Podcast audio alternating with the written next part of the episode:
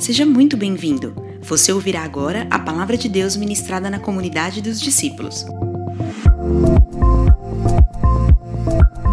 Você pode acompanhar o esboço dessa ministração em nosso app disponível na Apple Store ou no Google Play, e também através do nosso site, comunidadedosdiscípulos.com.br. Pronto! Vamos receber com alegria a mensagem através da pregação de hoje.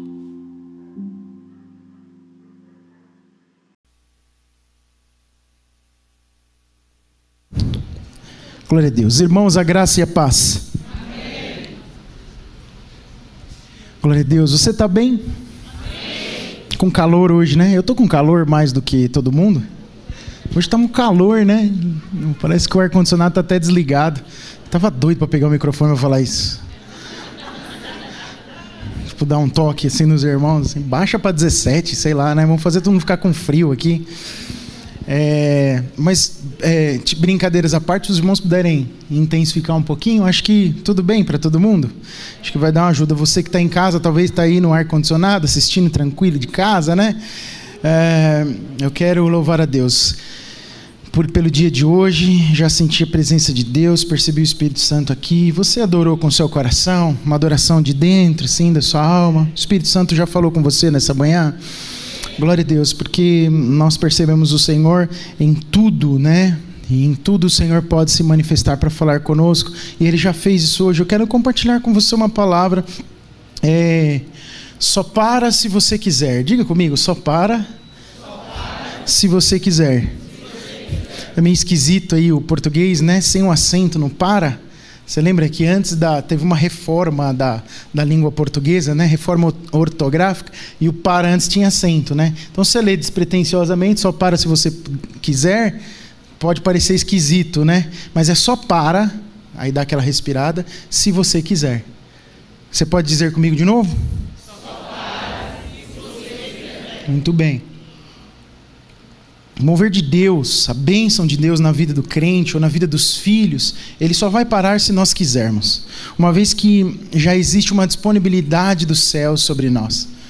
O Espírito Santo está disponível, o Espírito Santo está à nossa disposição. Portanto, só para mover em nossa vida se nós ignorarmos o fato de que o Espírito Santo está disponível para nos abençoar.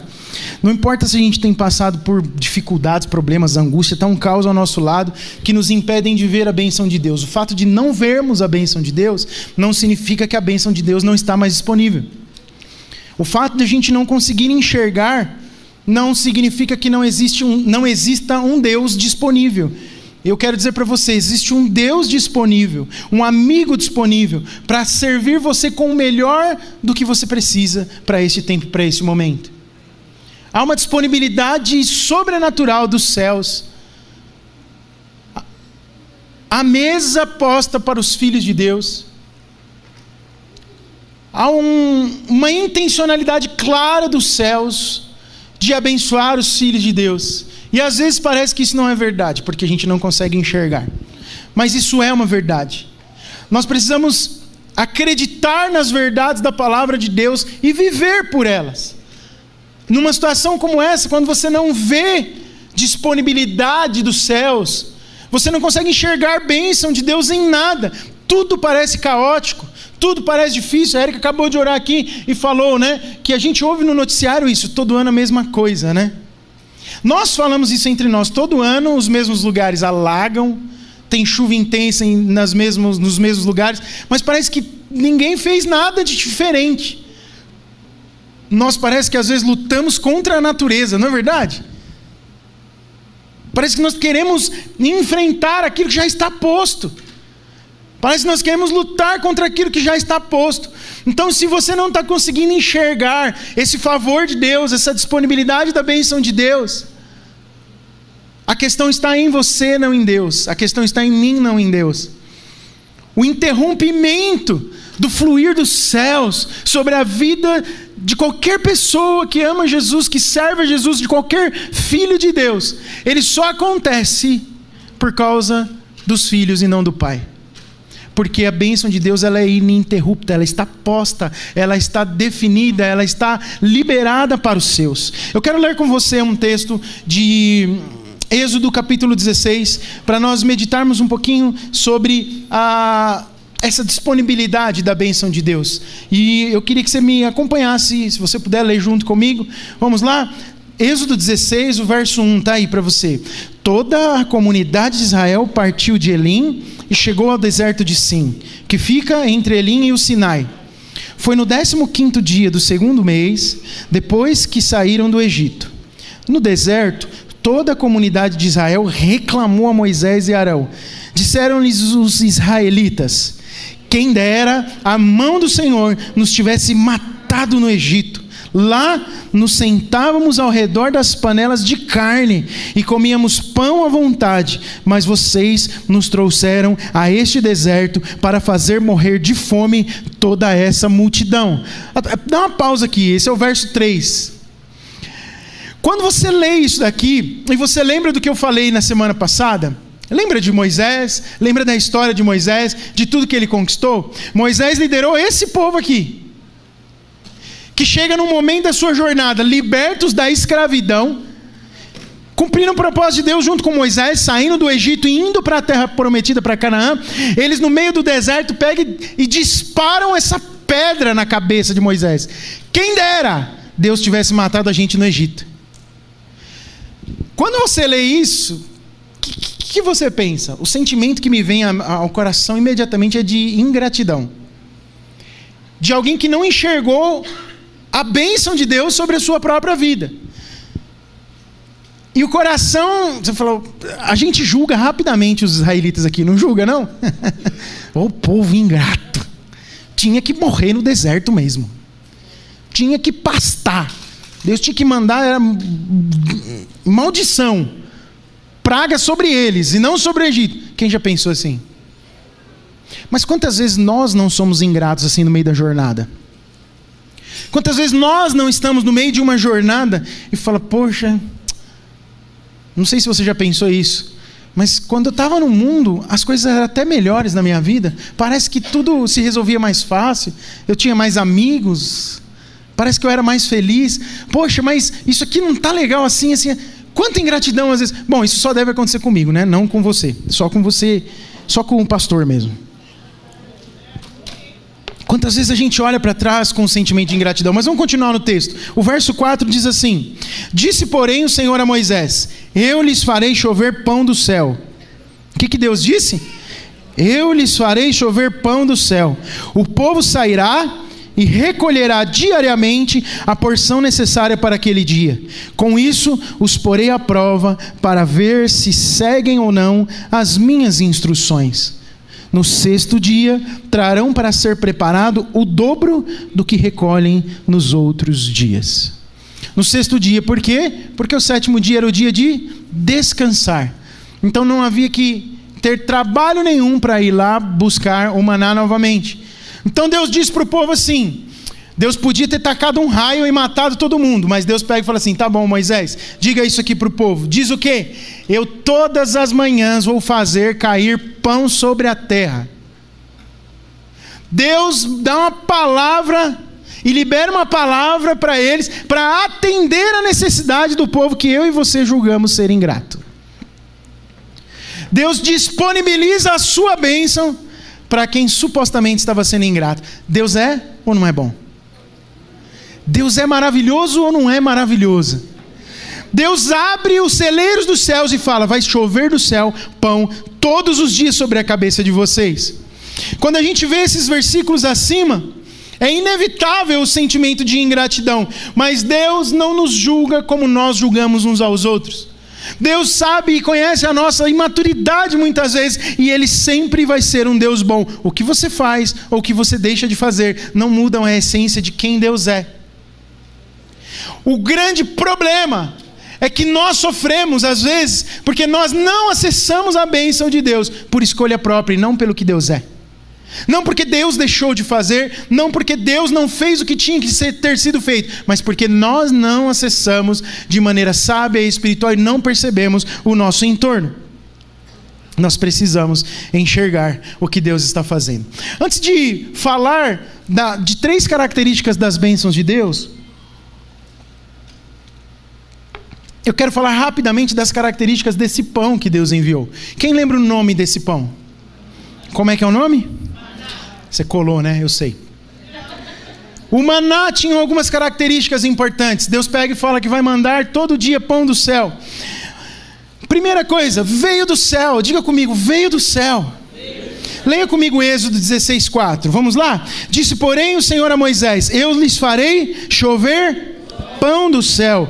O povo sairá e recolherá diariamente a porção necessária para aquele dia. Com isso os porei à prova para ver se seguem ou não as minhas instruções. Que instruções? De lá pegar o pão, pegar o suficiente para sua própria família e trazer para dentro de casa e se alimentar para aquele dia. O que sobrava, jogava fora, porque senão estragava. E estragava mesmo.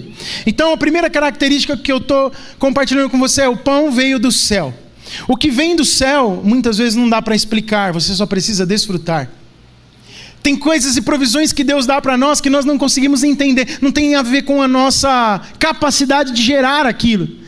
Deus vai fazer coisas, às vezes, na nossa vida que nós vamos ter que é, desfrutar sem explicar. Mas você já viu gente querendo explicar tudo? Tudo. Não, mas eu preciso entender como isso aconteceu. Né? Desfruta, irmão, irmã. Às vezes Deus está te dando algo por intermédio de alguém. Deus está provendo algo para você pelo, por intermédio de alguém na sua vida. É como o pão que cai do céu. Aquilo que vem do céu, nós não ficamos questionando, nós recebemos e desfrutamos de Deus. A segunda característica do maná que eu quero falar hoje. No verso 12 diz assim: Ouvi as queixas dos israelitas, responda-lhes que, ao pôr do sol, vocês comerão carne, e ao amanhecer se fartarão de pão. Diga, fartarão de pão. Fartarão de pão. Quando?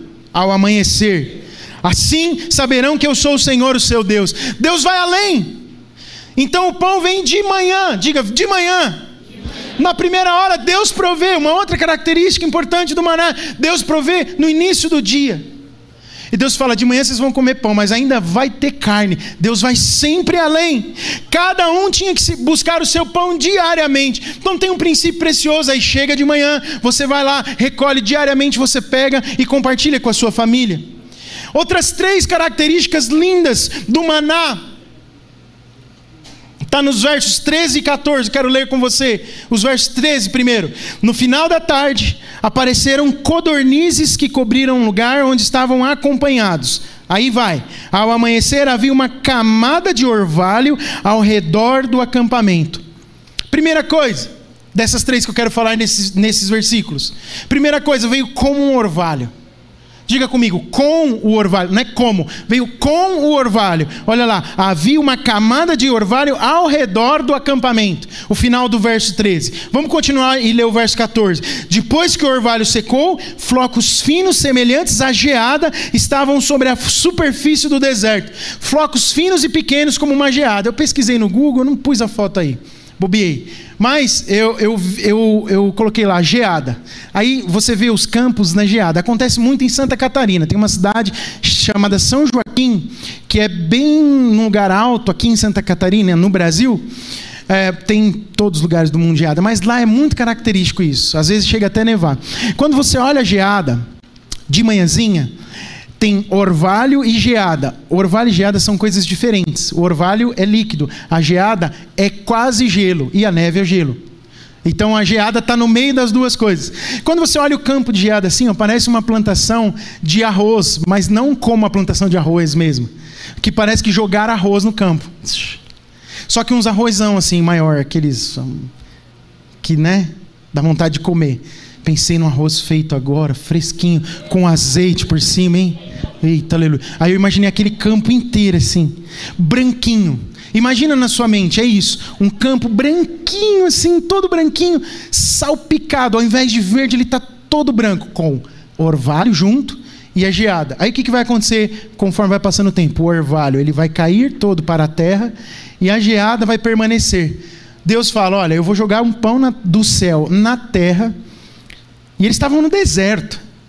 O campo vai ficar. O, o, o, deserto vai ficar branquinho. Vocês vão lá, vão pegar o suficiente para a família de vocês, vão acomodar da melhor forma, vão trazer para dentro de casa. Outra coisa, ele era pequeno e fininho, né? como, como nós lemos aí. Então, ele vem como orvalho com o orvalho, perdão, ele vem com o orvalho. E tem um texto na Bíblia, lá no Salmo 133, o verso 3 é tão lindo que fala como o orvalho de Hermon. Como orvalho de Hermon, de Hermon é a comunhão entre os irmãos. Você lembra o primeiro versículo, né? Ó, quão bom e quão suave é que os irmãos vivam em união. É como o óleo, né? A unção que desce sobre a barba, a barba de Arão e tal. E, e, e aí, o final do versículo 3, depois de falar como é o orvalho do irmão, que é a água escorrendo, como o orvalho do irmão, ali Deus ordena a sua bênção. Deus estava dizendo: olha, com maná vem bênção.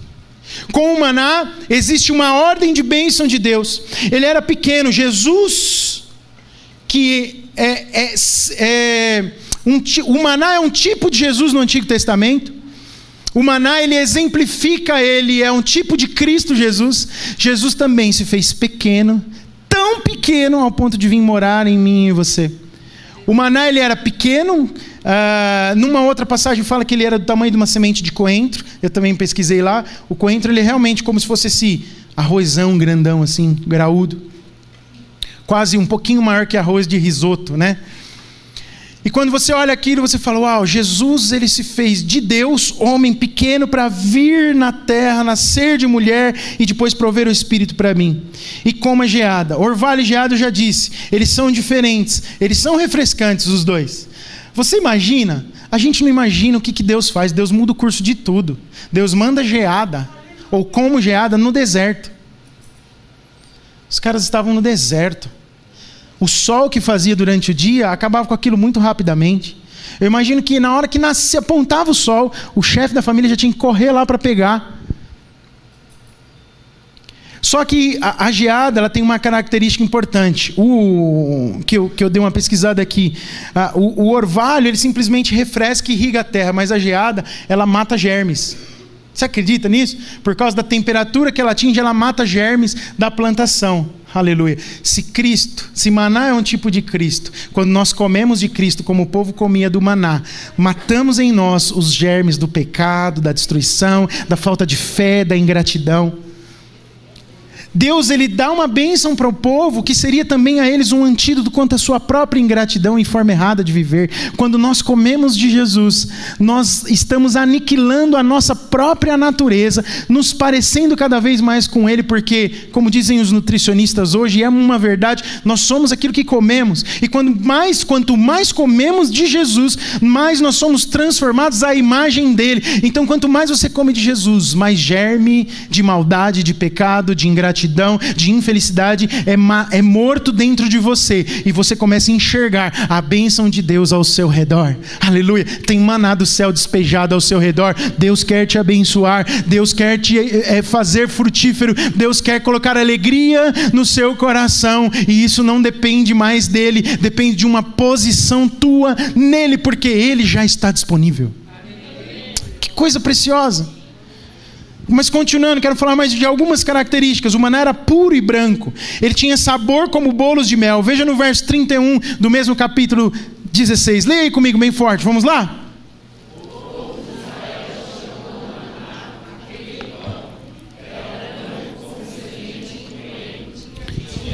De bolo de mel. Por isso que eu pus aquela foto ali, ó. Eu fiquei imaginando como é que seria um bolo de mel Põe a foto principal aí, Arthur, a primeira, que fica um bolão.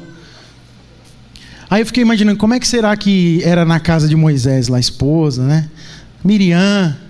Como é que era na casa de Arão? Eu imaginei que de manhã eles pegavam maná e tal, e na hora do almoço, talvez ali meio-dia, ou às vezes 10 da manhã, né, dependendo da agilidade da esposa, já estava a mesa assim quentinho, um bolo desse aqui. Maravilhoso sabor de mel. Tem até uma música, né? Mas que é, é outro contexto a música, né? Quer dizer, pode até se aplicar na bênção de alguém, até no contexto da música, né? A minha vitória tem sabor de mel. Mas é tão precioso. Ele era branco, como disse aqui no texto, e ele era, ele tinha sabor de mel. O branco fala da pureza da pureza de Cristo. E o sabor de mel fala da doçura e do aroma. Você já comeu alguma pão de mel? pão de um pão de mel bem feitinho, assim, quando você morde ele quebra a casquinha do chocolate, que vem o aroma do mel, não, é delícia. Olha aí, os irmãos, tem um monte de irmão com o mesmo espírito que eu. Você morde aqui, ó, morde, e a hora que abriu, já abre direto para as narinas aqui, ó. Aquele cheiro gostoso de mel. Aromatizado com chocolate e aquela massa de pão de ló gostosa. Que delícia aquilo. Não, a massa é de chocolate também, né? Não é de pão de ló.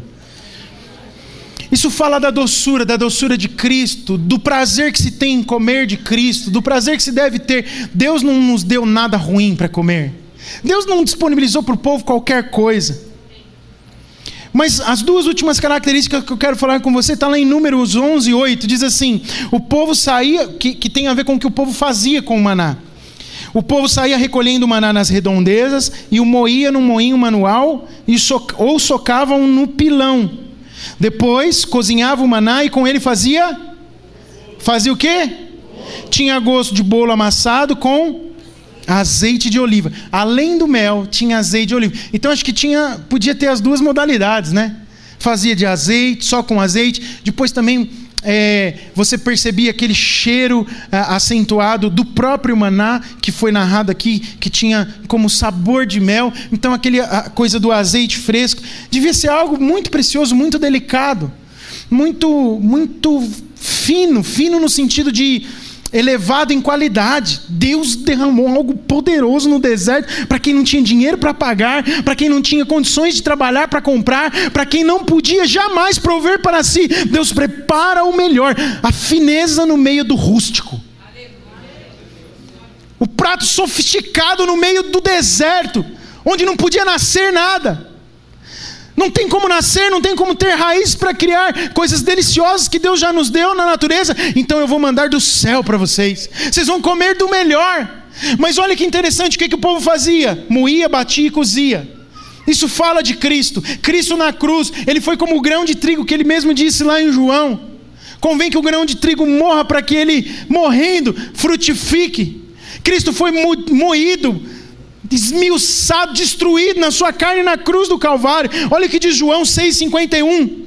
Eu sou o pão vivo que desceu do céu. Jesus estava dizendo: Eu sou aquele maná. E ele fala isso nesse texto: O maná que desceu para os seus pais no deserto. Sou eu hoje que Deus enviou para você.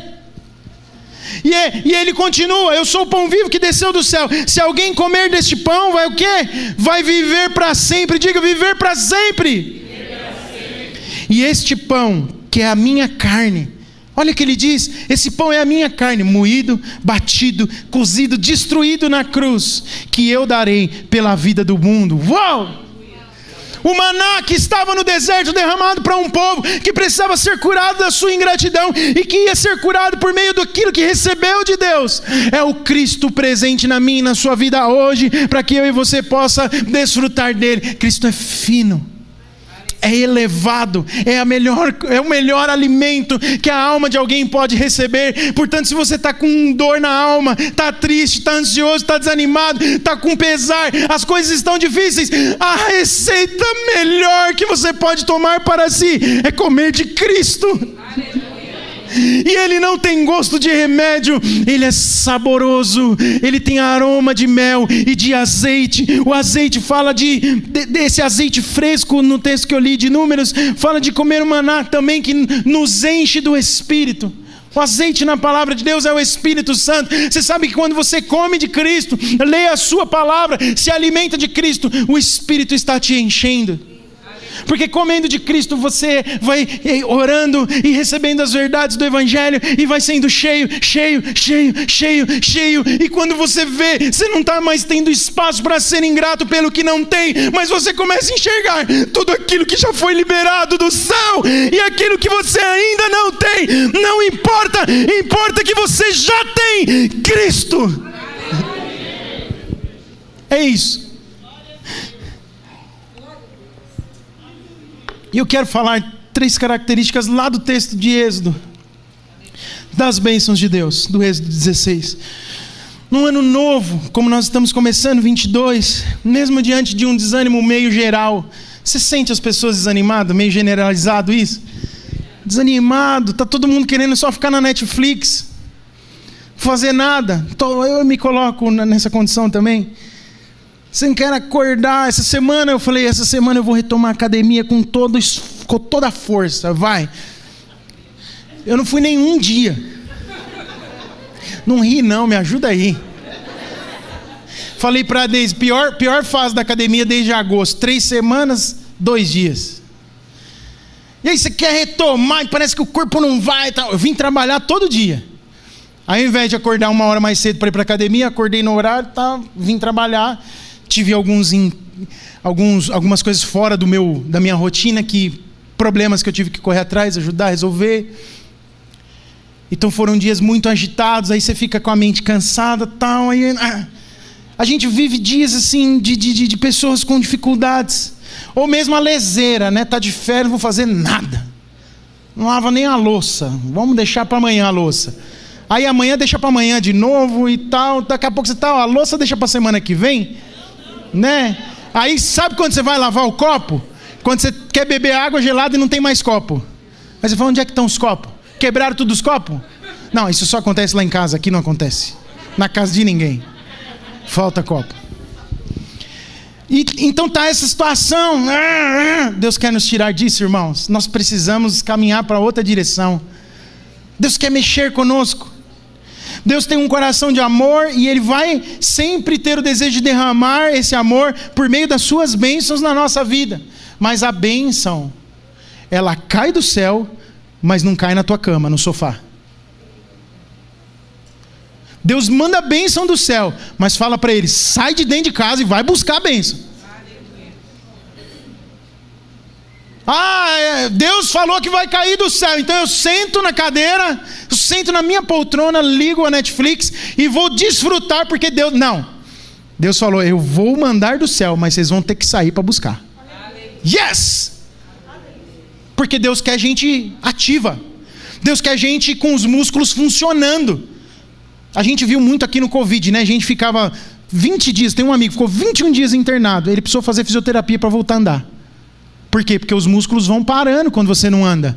Deus quer fazer a sua musculatura, não a física somente, mas a espiritual funcionar. E para isso você precisa andar, buscar e atrás daquilo que Deus já proveu para você.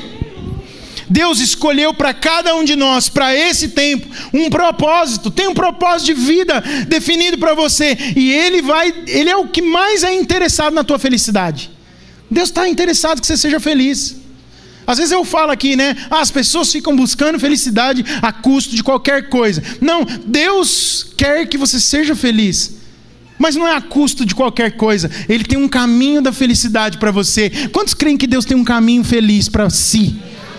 Fala, eu creio que Deus tem um caminho de felicidade para mim, para a minha família, para os meus. Olha para o irmão do lado e diga: para você, Deus tem um caminho de felicidade. Olha para outro irmão e diga: para você, Deus tem um caminho de felicidade. Para você que me assiste, Deus tem um caminho feliz para a sua vida. Yes, você pode dar glória a Deus por isso. Nós podemos crer que existe mais para nós, muito mais do que aquilo que nós já recebemos. Deus tem para nós. Veja lá, olha, eu peguei, eu peguei um texto de uma outra versão agora. Vocês perceberam que eu estou com essa mania agora, né? Ficar lendo versões da Bíblia. Esse é de uma outra ainda, não é nem do livro que eu li semana passada é, da, da Bíblia A Mensagem. Eu lembro que uma vez eu ouvi um pastor falar dessa Bíblia A Mensagem, me encheu tanto o coração o texto que ele leu, o T.D. Jakes. Ele tava, e ele falou: quero, quero citar. Ele fala bem grossão assim. Pastor, tão cheio do Espírito que ele começa a ler a Bíblia e você começa a chorar. É tanta vida de Deus ali. Ele leu na versão A Mensagem. E eu estava vendo a versão a mensagem ouviu uma pregadora falar desse texto de Romanos capítulo 5, né? É, justificados, pois, pela fé, temos paz para com Deus. Né? E aí, na versão a mensagem, do verso 3 a 5, é tão lindo, encaixa tanto nessa disponibilidade diária de Deus para nós que eu quero ler com você. Eu queria que você lesse meditando comigo. Olha lá. Mas ainda há muito mais. Leia bem forte. Continuamos a expressar o nosso louvor, mesmo que estejamos cheios de problemas, porque sabemos que os problemas podem desenvolver em nós paciência. E como a paciência, por sua vez, forja o aço temperado da virtude, mantendo-nos atentos quanto ao que Deus pretende fazer. Bom, dá uma pausa nisso e pensa no que você está lendo. Olha que coisa poética, mas muito lindo, real da parte de Deus. Eu vou ler rapidinho até aí, ó. Mas ainda muito mais, continuamos a expressar nosso louvor, mesmo que estejamos cheios de problemas, porque sabemos que os problemas podem o quê? Desenvolver em nós paciência. E como a paciência, por sua vez, presta bem atenção, forja o aço temperado da virtude. Mas ele não disse ainda que virtude. A paciência forja o aço temperado da virtude. Vamos seguir? Mantendo-nos atentos quanto ao que Deus pretende fazer. É uma virtude que nos mantém atento quanto ao que Deus pretende fazer. Desse modo, passamos a ter esperança. Qual é a virtude que a paciência gera? Esperança, que nos mantém atentos àquilo que Deus quer fazer. Um crente com esperança, ele está sempre atento àquilo que Deus quer fazer, e não são os problemas, como citado aqui no texto, capaz de impedir, porque problema gera paciência, que gera a virtude da esperança naqueles que creem no maná que veio do céu, a saber, Jesus. É lindo isso. Aí continua. A verdade, peraí, como com essa expectativa, jamais nos sentiremos. Quem tem esperança em Jesus não se sente enganado. A verdade é que nem temos como reunir. Olha isso aqui. A verdade é que nós não temos nem como reunir todas as vasilhas necessárias para encher com tudo que Deus generosamente derrama sobre a nossa vida por meio do Espírito. Por mais que você reúna, chama nos vizinhos, pega o máximo de vasilhas que você conseguir, você não vai conseguir reunir a quantidade necessária para tudo aquilo que Deus tem disponível para despejar sobre a sua vida. Yes!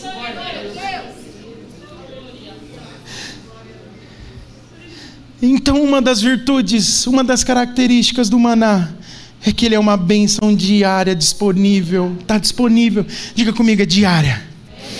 Diga mais uma vez, é diária.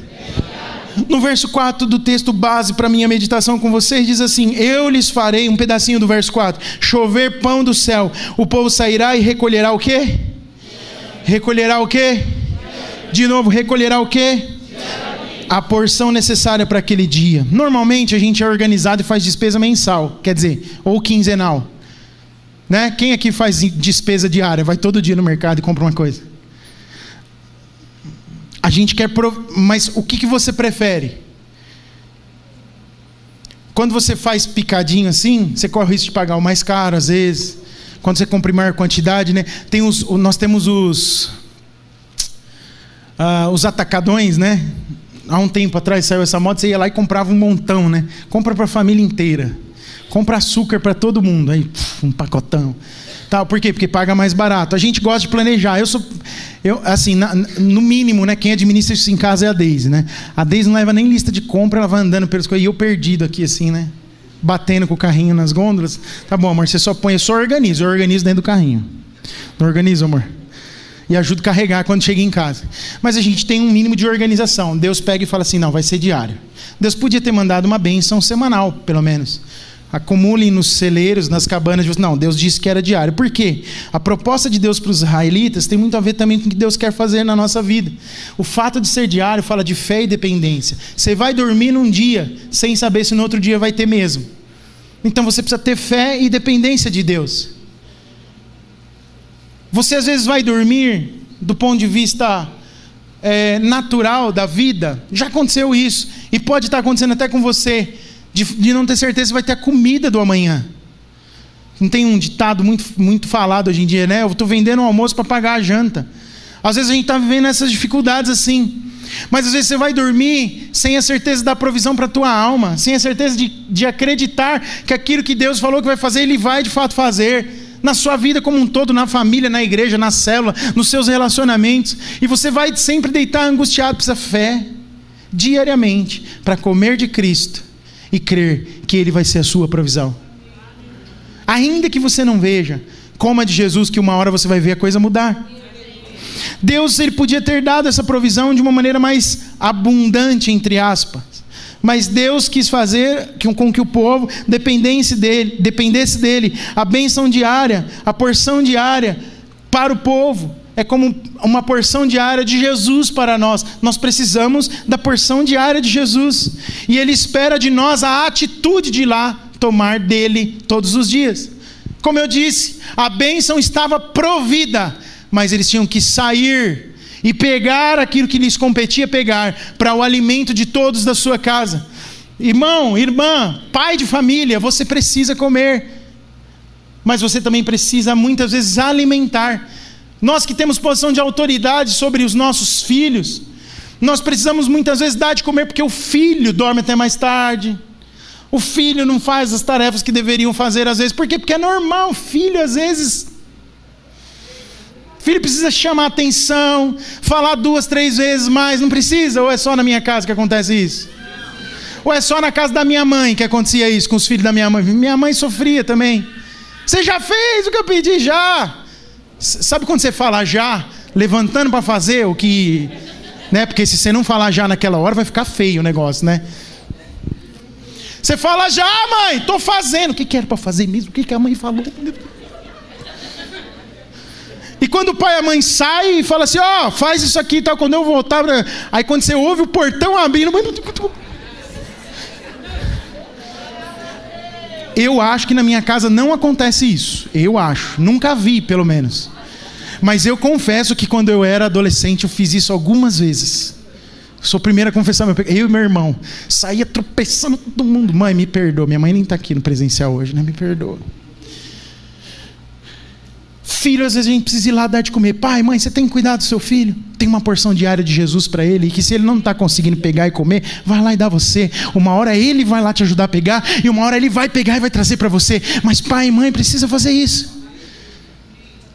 Teria algum sentido Samuel pegar e falar: vai lá, Cecília, come de Cristo e vem me alimentar aqui. Não, está no tempo dele trazer alimento para ela, da Elisa trazer alimento para ela. Mas mesmo quando nós somos suficientes para ir lá pegar o maná e comer, às vezes você tem alguém dentro da sua casa que não está conseguindo sair, está doente, está combatido por causa às vezes da ingratidão, do sofrimento, das dificuldades da vida, não conseguiu ir buscar o maná lá. Você pode ser a provisão de Deus, que ao comer de Cristo libera sobre a sua casa. Então é tempo, sabe do que? De sair da letargia, de sair do, do desespero, da ingratidão, de só olhar para aquilo que não tem e buscar em Cristo aquilo que se tem e servir Cristo dentro da nossa casa, para os nossos amigos, para os nossos irmãos. Deixar de lado, irmãos, a má conversação às vezes a gente gasta tempo falando mal da vida dos outros, mas não tem capacidade de dar um pouco de Cristo para as pessoas. Nós precisamos alimentar-se de Cristo e, quem sabe, ser provisão, ajudando o próximo, dando de Cristo. A gente não precisa viver da unção do ontem. Deus não quer. Essa é uma outra característica interessante do, do, do maná ser diário. Por que, que é interessante o maná ser diário? Porque é, fala para nós de um renovo, fala para nós de algo fresco. Deus mandava, mandava pão fresquinho, saído do forno da padaria do céu todo dia. Todo dia tinha alimento fresco. Não é bom isso? Quem gosta de pão fresquinho? Pão duro, embolorado, ninguém gosta. Mas pão fresquinho, meu Deus, com azeitinho, como eles comiam, era maravilhoso. Deus provia diariamente. Tem alimento fresco. Diga comigo, tem alimento fresco disponível para os filhos de Deus. Então você não precisa ficar pensando no que aconteceu ontem. Ah, mas no passado. Ah, mas quando a igreja era assim assado. Ah, mas antes da pandemia. Ah, mas quando o pastor não era o pastor Rodrigo. Não tem a ver com o pastor Rodrigo, tem a ver com a disponibilidade de Deus e o seu desejo de comer de Cristo sempre. Tem maná disponível para quem deseja comer. Então levanta-se, saia da tenda e vai buscar o que Deus já proveu. Amém. O tempo é hoje, o tempo é agora. Há um liberar do Espírito para hoje. E se você ficar sentado e não se levantar para buscar, você vai ficar ingrato, reclamando do que não tem, sem enxergar aquilo que Deus já proveu. Lamentações 3, 22, 23 diz: Graças ao grande amor do Senhor, é que não somos consumidos, pois as suas misericórdias são o que, irmãos? São o que? Inesgotáveis, renovam-se cada manhã. Grande é a tua fidelidade, todas as manhãs. Diga comigo, todas as manhãs uma porção de graça de Deus todas as manhãs, em cada manhã, mesmo num mundo que é consumido pela ansiedade. Você, já percebeu isso? Nós somos ansiosos a gente tá tão ansioso assim que a gente manda uma mensagem para alguém, se passou 10 minutos, ele nem visualizou, você fala, não é possível, tá brincando comigo. 10 minutos, nem visualizou ainda. Eu vou confessar um pecado meu aqui para você. E tem algumas pessoas que vão receber essa palavra de mim agora, do meu pecado. Me dá, me dá comichão quando eu mando mensagem para alguém que tirou os azulzinhos lá do WhatsApp. Ah, por que, que você não quer que eu saiba que você leu a minha mensagem? Pronto, confessei o pecado e quem conversa comigo já sabe. E não precisa mudar porque eu estou falando, eu só estou falando que me dá comichão. Mas a gente vive esse grau de ansiedade por tudo, de querer saber, de querer ter uma resposta. Você também não gosta das pessoas que tiraram o zinho do WhatsApp? Alguém não gosta? Aqui, deixa eu ver. É só os mais velhos mesmo, né? Os mais novos são tudo esquisito. Povo, geração. Preciso saber comunicar com esse povo.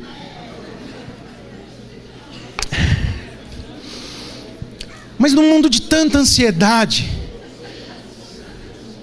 no mundo de tanta, tanta luta, no mundo de tanta, tanto problema para se resolver, a gente consegue achar descanso só num lugar, em Cristo, comendo dele. Às vezes você fica, o que vai ser do meu futuro? Meu Deus, qual vestibular eu faço? Pior, já fiz o vestibular, já terminei a faculdade, não estou trabalhando ainda. Não acho uma porta de emprego que eu tanto desejava. Ah, eu olho para a experiência do outro. Não, gente da nossa galera aqui, da classe social, não, não adianta, não vou nem fazer faculdade, porque tá vendo, fulano fez e nem. Não, faz, faz tudo, estuda, vai. Levanta e vai buscar o maná. Sai da tua tenda e vai trabalhar, vai fazer o que Deus mandou você fazer, porque já tem provisão de Deus para você. Se você acha que o mercado de trabalho está. Esses dias eu estava lendo uma matéria, desde. A, a, gente segue um pastor, amigo nosso até. E aí ele, ele é muito ligado nas coisas desse dia desse. Falou: Você viu que o pastor postou? Tal? Ele pregou aqui uma vez, pastor Felipe. Aí eu falei: Eu vi, estava olhando. 206 mil vagas da área de TI. 206 mil vagas da área de TI disponíveis em São Paulo, acho que é, ou no Brasil. No Brasil, 206 mil vagas. Aí você fala assim: ah, mas eu não sei TI. Então vai estudar. Vai fazer alguma. Pastor, não tenho dinheiro. Deus abre porta onde não tem porta. Deus faz. Eu estudei TI, eu fiz ciência da computação. Estudei quatro anos. E eu tinha amigos que falavam: não, isso vai dar em nada, cara. Tal. Os, o, o, melhor emprego que eu tive na minha vida, e eu mudei bastante de emprego, eu trabalhei em mais de 10 empresas. Mas o melhor emprego eu foi por causa que eu tinha um diploma da faculdade. Se eu não tivesse, eu não tinha entrado lá. Quem proveu isso para mim? Deus. Já contei o testemunho um milhão de vezes para vocês. Foi Deus. Eu não tinha dinheiro para pagar a faculdade. Deus abriu as portas. Deus moveu o coração de um chefe que nunca tinha pagado faculdade para ninguém. Falou: Vou pagar para você. Por quê? Não sei. Porque vi que você está querendo fazer. Quando você manifesta o desejo e coloca diante de Deus, Deus faz. Sabe o que, é isso? É sair do meu conforto e ir buscar o maná. Tinha algo disponível de Deus para mim. Se eu não tivesse saído, eu não tinha pego tem algo disponível de Deus para você. Levanta e vai buscar aquilo que Deus já preparou. É diário, todo dia.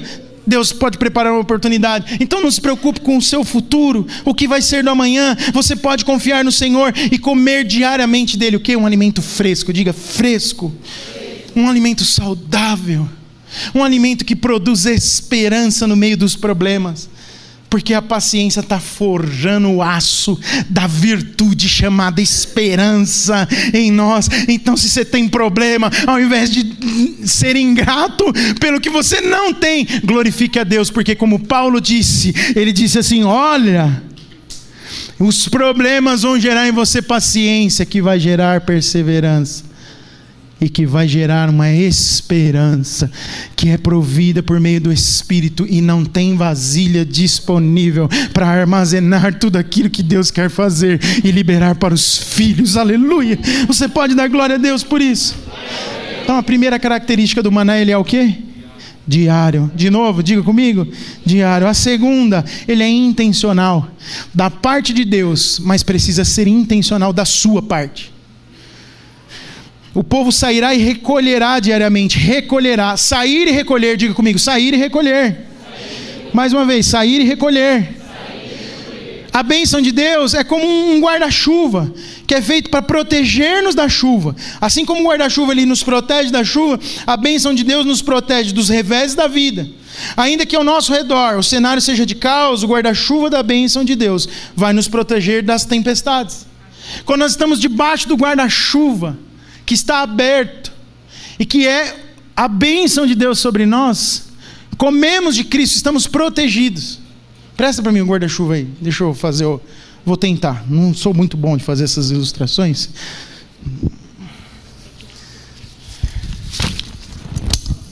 Isso aqui é um guarda-chuva. Quem já viu um? Pode ser um guarda-sol. E eu, eu só tinha esse aqui que, que é um pouco discreto. Pouco discreto esse aqui, né? Mas ele cabe eu. Olha o tamanho desse negócio.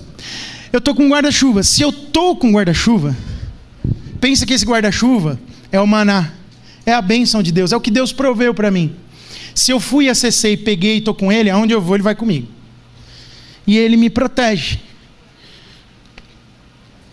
Eu, sou, eu estou sendo suprido, eu estou coberto pelo que tem no guarda-chuva. O guarda-chuva é feito para quê? Para me proteger da água, que vai me molhar e me deixar todo desconfortável, mas também pode me proteger até do sol, né? Heitor, sobe aqui, cara, vem cá. Sobrou para você hoje. Entra aqui comigo, me abraça. O Heitor agora está onde? Está debaixo do guarda-chuva, protegido. Tem bênção de Deus. Ele é meu filho. Eu disse para ele: Olha, filho, nós temos que ficar debaixo desse guarda-chuva. Tem algo de Deus ali, tem uma provisão do céu. Então, aonde eu for e o guarda-chuva for, vamos também. Então eu vou para lá, ele vem comigo. E o guarda-chuva, nós estamos debaixo do guarda-chuva da bênção de Deus sobre nós. É diário, mas é intencional. Mas o Heitor pode escolher, falar, pai, estou cansado. Pode me soltar, Heitor. Eu não vou ficar aí com esse guarda-chuva, não. Vai você. E o que, que vai acontecer? Saiu do guarda-chuva. É intencional. Ele quis ficar. Ele pode sair? Pode. Intencionalidade fala do quê? Da sua escolha. Suas prioridades. Heitor, obrigado. Já leva o guarda-chuva para mim. E não sai debaixo dele, hein, cara. Ai, meu Deus, cuidado. Era melhor ter fechado embaixo. Aí, valeu. Nós precisamos intencionalmente estar debaixo da bênção de Deus. Cabe a cada um ser intencional, entrar debaixo do guarda-chuva. Tem uma intencionalidade de Deus em disponibilizar, diga, Deus disponibilizou. Mas precisa ter uma intencionalidade nossa de tomar posse, diga, eu preciso tomar posse. Então diga, Deus disponibilizou, e eu preciso tomar posse. O povo precisava acordar cedo para pegar o maná que era disponibilizado. Nós precisamos, debaixo desse guarda-chuva, nos cobrir daquilo que Deus já nos proveu. Acessar. Tem gente que está fora do guarda-chuva, tomando raio na cabeça, se molhando inteiro, ficando desconfortável, maldizendo, falando: Ah, mas ninguém me empresta um guarda-chuva. Eu quero dizer para você: você não precisa de emprestado, a bênção de Deus está disponível para você também. Você pode ter mais do que quem você está olhando. Por quê? Porque Deus ama mais você ou alguém? Não, é porque você tem o quanto você busca. Só para se você. Só para. Se tá bom para você uma medida de 10, você vai ficar nela. Agora, se você quiser uma medida de 20, tem. É como está lá no texto de Romanos. Não tem vasilha disponível na terra capaz de armazenar todas as bênçãos que Deus tem para nos dar. Qual que é o seu limite? Aonde você pode ir? É o quanto você busca em Deus. Quantos podem dizer amém? Existe intencionalidade enquanto você ora e insiste com Deus sobre uma palavra que Ele tenha liberado sobre você tem uma promessa de Deus na sua vida, seja intencional e ore pela promessa. Tem uma palavra de Deus liberada para você que não aconteceu ainda. Ore. Pastor, mas vai demorar quanto tempo? Eu não sei. Mas coloque intencionalmente em oração diante de Deus. Sobre uma necessidade que você tenha. A gente precisa orar por causa disso. Isso é intencionalidade. Não esmoreça. Essa é uma palavra de fé e inspiração para você. Volte a orar pelo que você já abandonou, porque Deus quer te abençoar com aquilo que Ele falou que vai fazer na sua vida. Ore. Coloque diante de Deus. Semana passada eu falei algo sobre isso também. Tem orações que são colocadas diante de Deus que vão frutificar em um tempo que talvez você nem esteja mais aqui. Você vai orar por alguém e não vai ver Deus alcançar uma vida. Mas ore. Se você ora pela salvação de alguém já há muito tempo, isso não tem a ver com você. Escuta uma coisa. Às vezes você ora ininterruptamente anos a fio por alguém e parece que a situação só piora. Mas um dia essa pessoa pode ser salva e você pode nem ver pode não estar na sua igreja. Eu tinha essa mania. Eu queria orar para ser salvo, para estar na minha igreja, para eu ver todo domingo no culto. Pode não ser na sua igreja, pode não ser quando você esteja vivo. Não importa. A glória da salvação de alguém está em que Deus salvou um pecador e ele está na eternidade, e não na minha alegria pessoal e não na sua alegria pessoal. Portanto, ore por aquilo que Deus tem colocado no seu coração. Deus disse: vai salvar toda a tua casa, ore pela tua casa todos os dias. Insista nisso. Deus diz que vai te dar um emprego, ore. Ore, ore, tenha a ação de ir lá buscar o maná, aquilo que está disponível para você, seja intencional. Então a bênção de Deus é diária e é intencional. E para terminar, ela é imerecida. Diga, imerecida. O verso 3 diz assim: Quem dera a mão do Senhor nos tivesse matado no Egito. Quem faz isso, não merece. Quem trata Deus desse jeito, não merece. Aos nossos olhos. Mas a bênção de Deus é imerecida, não tem a ver com o que você faz ou a forma como você trata a Deus. Quero pedir para todo mundo da equipe de louvor já vir para cá. Os israelitas eles não mereciam nada, mas Deus lhes deu tudo. Deus lhes deu uma provisão sobrenatural. Que coisa maravilhosa. Deus deu para eles um líder inteligente, cheio de crises, como vocês viram semana passada. Deus deu, deu para eles um interlocutor. Arão e Moisés faziam o um trabalho de interlocução. A coisa era tão difícil com Moisés que teve vezes que ele não conseguia falar. Ele dava o recado. No começo era assim, né? Falava e Arão ia lá falava. Com Faraó mesmo foi assim. Em várias outras situações.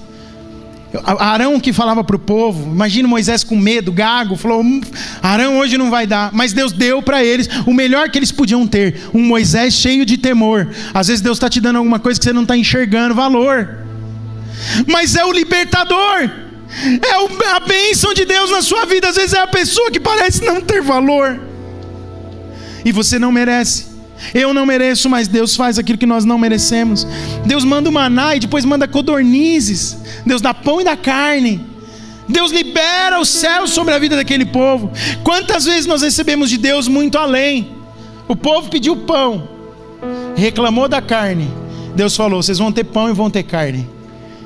Vai, vai ter codornizes. Então eu vou mandar o pão de manhã e de tarde vocês vão ter as codornas para matar, comer e assar vai ter proteína e vai ter carboidrato. Yes! Deus é bom demais. E coisas finas, coisas boas. Às vezes a gente ora por algo e Deus incrementa. E eu sinto do Espírito dizer isso para você. Deus nos dá além do que nós pedimos às vezes e nos surpreende. Essa semana eu aconselhava um jovem e ele confessou para mim que o maior medo da vida dele nesse momento é que ele sonha em ter uma família, ser pai, ter uma esposa que o ame, que ele ame muito, que eles vivam para Deus e que ele tenha filhos que amem Jesus. E a situação dele, irmãos, é caótica. É muito difícil ele conseguir isso que eu estou falando para vocês. Mas eu disse para ele: Deus pode te dar. E aí eu testemunhei para ele que um dia esse foi um medo da minha vida. Eu tinha medo de, de, de casar e não ser um bom marido, de ter filhos e não criá-los bem, não amá-los.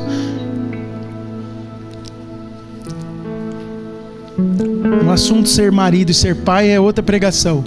Mas eu queria testemunhar para você mais uma vez. Eu, eu só queria ter uma família. Sem problemas. Funcional. E que amasse Jesus. Deus me deu mais do que eu, que eu podia pedir. Eu tenho uma esposa que me ama. Você acredita? Minha esposa me elogia. Ela me elogia publicamente, na frente e atrás, pelas costas e na minha presença. Eu me sinto tão honrado por isso. Eu tenho filhos que me respeitam, que quando eu falo grosso e bato na mesa lá em casa, eles abaixam, a, eles cessam a voz e escutam o que eu tenho para dizer para eles. Tá tão difícil isso hoje em dia. Deus me deu mais do que eu podia imaginar num tempo difícil. Deus pode te dar mais do que você está pedindo. Você está pedindo só a salvação, Deus pode salvar e transformar num pastor, numa missionária. Você está pedindo só emprego, Deus pode te dar o melhor emprego que você já teve na sua vida para prover e abençoar a vida de outros. Você está pedindo uma faculdade, Deus pode te dar a melhor faculdade. Você está pedindo uma formação profissional, Deus pode fazer além do que você está pensando. Deus pode fazer. O que, que você precisa? Qual a sua necessidade? Você precisa de um emprego, de uma solução para o teu casamento, provisão financeira, frutificação ministerial. Você precisa de um toque na sua alma, se ver livre da ansiedade, caminhar para frente. Sabe, se você se viu naquela cena que eu falei que às vezes eu estava também de letargia, meio anestesiado, não está conseguindo andar, parece que o ano não começou. Hoje Deus te trouxe aqui, hoje Deus está fazendo me ouvir aqui para dar uma injeção de ânimo em você e a partir de agora as coisas vão começar a acontecer de uma maneira nova na sua vida. O maná que você está comendo hoje traz vigor e traz vida nova para o seu interior, e os dias vão ser poderosos em Deus. Creia nisso. Quantos recebem essa palavra, digam amém. Deus pode tocar a sua alma e te avivar. Deus pode te livrar da ansiedade. Você só precisa do manar diário, de maneira intencional. Você não merece, ele é imerecido, mas ele está disponível diariamente. Precisa da tua intencionalidade em buscar. E eu quero terminar lendo um texto que é uma canção recente dos nossos dias, e eu quero terminar cantando o texto, mas antes eu quero ler com você. Número 6, versos 22 a 26, tem uma bênção sacerdotal liberada de Moisés, da parte de Deus, para esse povo. O, o, o, texto diz assim, do verso 22 ao 26: O Senhor disse a Moisés: Leia aí, diga a Arão e aos seus filhos: Assim vocês abençoarão quem? Abençoarão quem? Qual é a bênção? O Senhor te abençoe e te guarde. O Senhor faça resplandecer o seu rosto sobre ti e te conceda graça. O Senhor volte para ti o seu rosto e te dê a paz.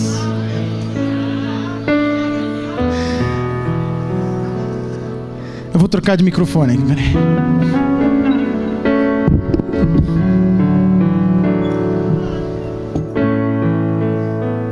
Será que você pode ler junto comigo esse texto? Mais uma vez. E aí, na medida que você conseguir, você vai ler e vai falar para alguém que está do seu lado. Mas vamos ler do 24 em diante. O 24 em diante diz assim: olha, é, é o início da bênção. O Senhor te abençoe e te guarde. Diga aí para alguém: O Senhor te abençoe e te guarde. Aí o próximo: O Senhor faça resplandecer o seu rosto sobre ti e te dê e te conceda graça. Diga, e te conceda graça. O Senhor volte para ti o seu rosto e te dê paz. Fica de pé no seu lugar. Vamos ler de novo.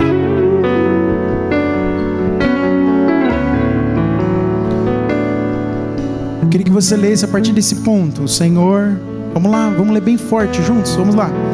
O Senhor te, te abençoe e te guarde.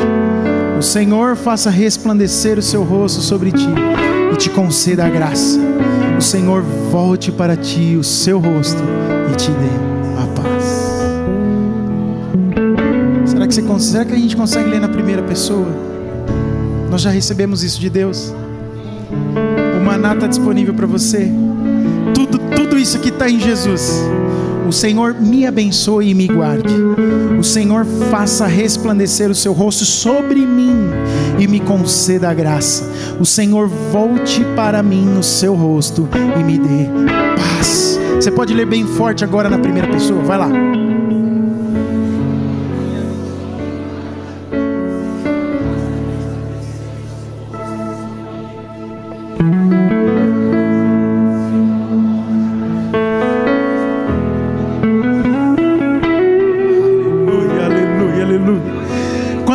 A bênção do Senhor nesta manhã?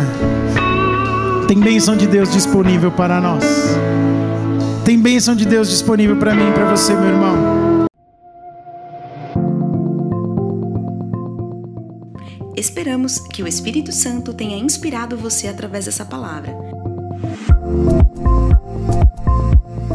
Siga-nos em nossas redes sociais pelo arroba CMDD Oficial. Comunidade dos Discípulos, uma família, muitos lugares. Até a próxima!